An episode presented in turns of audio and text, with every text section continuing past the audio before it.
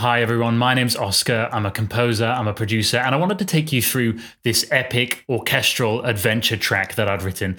People have heard this before. If you followed my channels, you might have heard this piece before.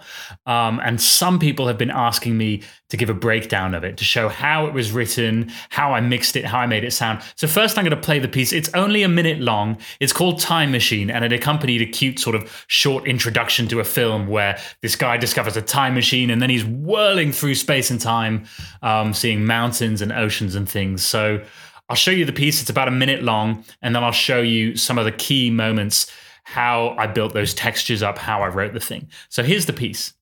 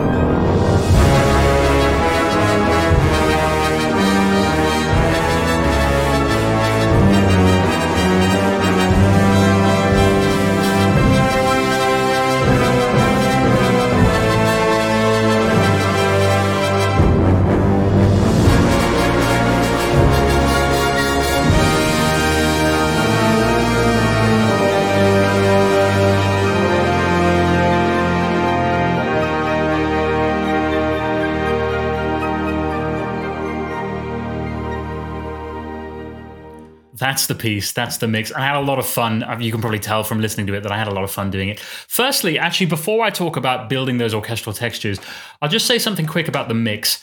Um, this was something I was working on. I actually wrote uh, over a year ago, a little, probably longer than that. And I had this idea that instead of trying to make the sampled orchestra sound as clean as possible, you can play into the fact that it's not clean. It is sampled instruments playing together, but you can actually play into that by adding saturation. And you can see here, I've got some saturation plugins in. I've got Ozone adding um, uh, vintage tape, even. Like the idea behind that is that traditionally, until you know very recently, orchestras would be printed onto tape, and there was this kind of analog tape sound that came along with it. And if I played into making it seem as if it was recorded onto tape, then I could make it sound much more real. It wouldn't sound 100% clean and 100% modern and cinematic, but it would sound real because what the tape does, um, even if it's sort of fake tape that I'm that I'm using as plugins, the tape adds this kind of distortion, uh, this kind of color to the thing. And we're actually very familiar with that color, that distortion from, you know, 90s recordings, even early 2000s recordings. You take um, the first Harry Potter score or something. Uh, so uh, that's just a little word about how it was mixed. I decided rather than making it sound 100% as if you were in the room with a real orchestra, which would basically be impossible, I instead thought, what if I used tape and like vintage analog colors to make it sound as if it was older? And in that way make it sound as if it was actually a recording rather than a real performance. Because everyone if you try and make it sound real everyone can hear that it's samples. But if you put it on tape you can almost kind of trick yourself into thinking that sounds really real. Um, so that's just a word on the mix. Now uh, i'll just start at the beginning even though my favorite bit is the brassy bit towards well the last half of it. Um, so We'll start with the strings. I've got this mix. This is the full mix. But if we just listen to that.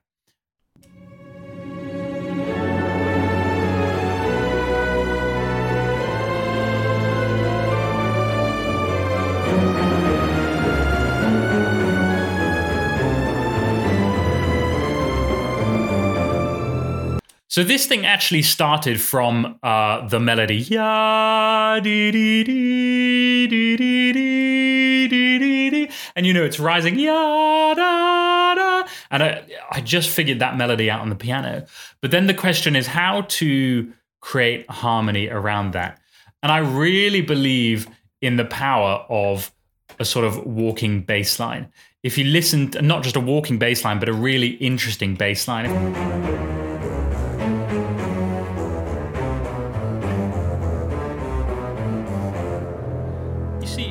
Not just a bass line, that's actually quite musical in its own way. The idea is that it's it's got a lot of movement. The bass line itself has a lot of movement, a lot of interest. And I think this is key.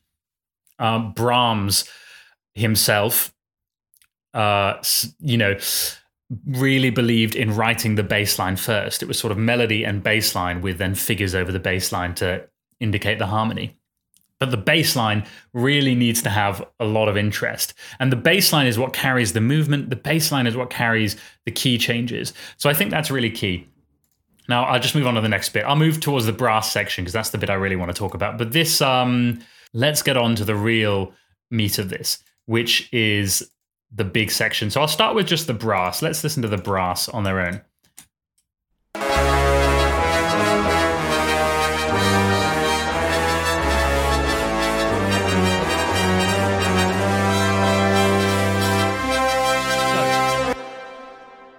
In the final mix, I've of course added a bit more compression, a bit more color to make it sound deeper. This is very bright and very sharp.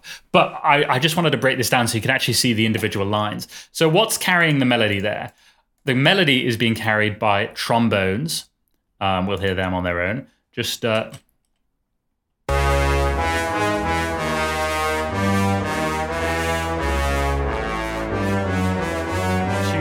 is doubling them an octave down, and the bass trombone. So it's all the trombones and the tuba, all those um, brass section. It's on its own, it's not an ugly. It's it's not a pretty sound. But then when you're sort of feeding it together in the full mix, you can get rid of that harshness and make it sound more beautiful. But I just I just want to focus on the music, so we can let go of the. Uh, of the uh, nasty brass sounds and just focus on how I've orchestrated it. And then uh, how I added excitement and interest to that is with a trumpet. If I just play the trumpet on its own, the trumpet part, it's going.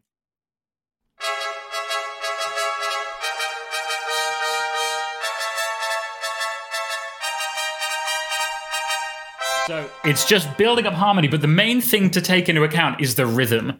And you know, I didn't invent this trick. I this is something that John Adams does, something that Don Davis does in his Matrix scores. Um, and it's just this rhythm of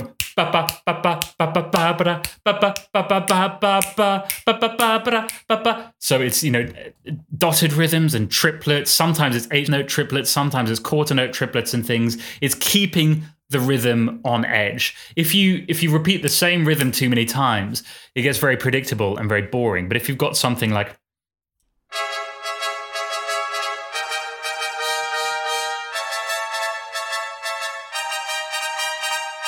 So every bar, it's the same sort of thing, but every bar is a little bit different, and that's keeping us on edge, even if you don't quite realize it at the time. That's keeping that excitement there. And then there's the horn solo. Well, sorry, it says solo horns, but it's actually a choir of horns doing something slightly different.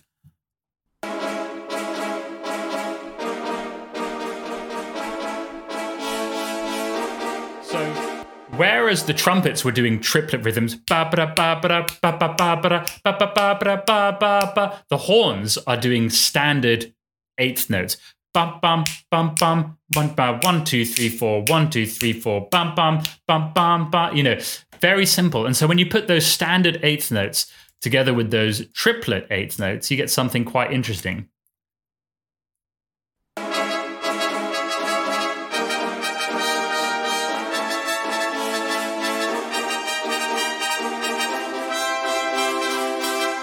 quite nice about that aurally as well is that the trumpets are on the right side and the horns, of course, are on the left side. And so you get these two slightly different rhythms happening at the same time. They might sound weird on their own, but then when you put the whole thing together, um, it really does work, I think.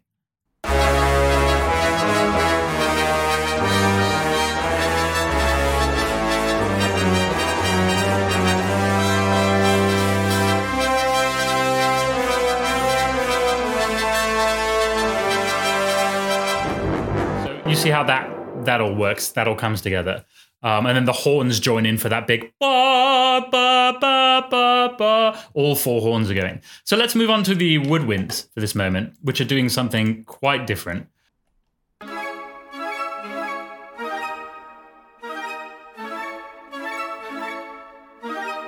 So, if you count that, I'm hoping my microphone will will time with Cubase properly so that I can uh, count this. But it's one, two, three, four, one, two, three, four, one, two, three, four, one, two, three, four. So I'm hoping that timed properly. These little wind runs, it's just four notes. You know, semi-quavers and then a note at the end of it, like a, a stab, you could call it. But they're happening on offbeats. You know, it's again like keeping it rhythmically exciting by not just doing the same thing every bar. Um, and it's adding that texture that excitement at the top end of the spectrum in, in the woodwinds. And then the bassoons are doing their own little thing. They're actually doing something similar to what the strings are doing.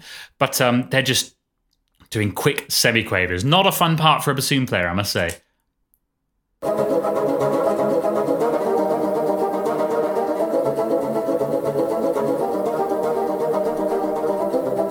So they're just outlining the harmony in two parts. So if I play all of the winds together now.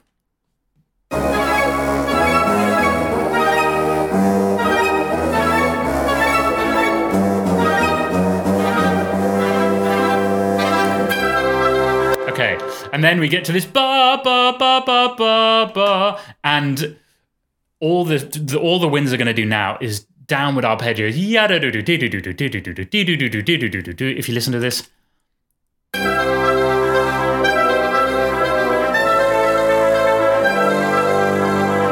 Actually, you know, the texture when you put everything together, it sounds complex, but every individual element is really quite simple in a way. And now I'm finally going to show you what the strings are doing. The strings, I sort of took this from Don Davis from his Matrix scores. Um, they're doing something which is just adding to this intense texture without creating any sort of significant melodic or contrapuntal material of their own. So if you listen to this.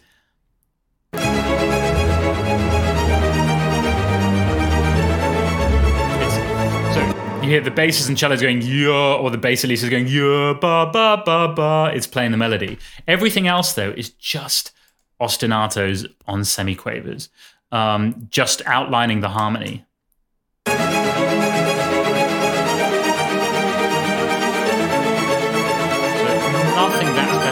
Then when we get to the bum bum bum bum bum, here's where the strings really take over.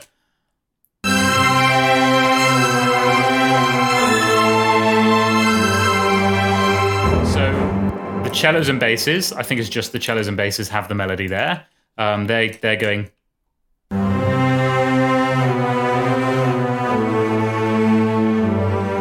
So to sum up, everyone who has that melody is um, cellos and basses have that melody. The trombones, bass trombone, and tuba have that melody. All four horns have that melody, and the bassoons have that melody. So um, altogether, you know, it really is a powerful low melody because basically every low instrument in the orchestra is taking charge of that. And I haven't even talked about percussion yet, but on top of that, the timpani.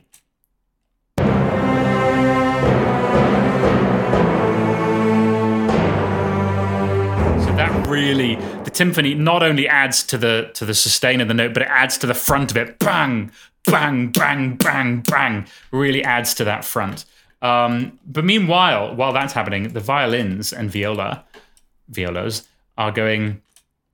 actually,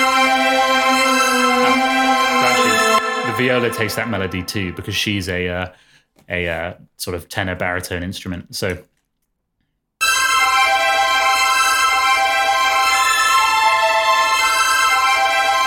So, one of the ways that I've tried to create interest is these differing rhythms across the piece. That you and the trumpets you got ba ba ba ba ba ba, and uh, meanwhile in the horns you got eighth notes bum bum bum bum bum bum, and then later on, well the the the woodwinds are doing quick semiquavers of brum brum brum, well, more than that, uh, tooth notes or whatever, 64th notes, who knows. And um, the violin's are going ya da da da dee dee, one, two, three, four, five, six, ya dee dee dee dee. Um, and we change time signature in three there. So it's, but all these different rhythmic elements in such a short space of time really create this this kind of whirlwind effect. I think. Uh, so that is the bulk of it that I hope you enjoyed that. The first sort of track breakdown on this channel. Uh, of course, there's more. I've got a composing course which takes you through the process that I've used. I know many, many working composers and many composers through history used to sort of come up with creative ideas, turn those ideas into music step by step turning those creative ideas into a plan and then turning that plan into music and then editing your music and mixing your music and everything. I put it all in a course because I know a lot of people wanted that information. You can find information down below. But I hope you enjoyed this breakdown. There will definitely be more to come. So subscribe to this channel, like this video, leave a comment, let me know how you found it, or let me know what you'd like to see next. Uh, and thank you for watching.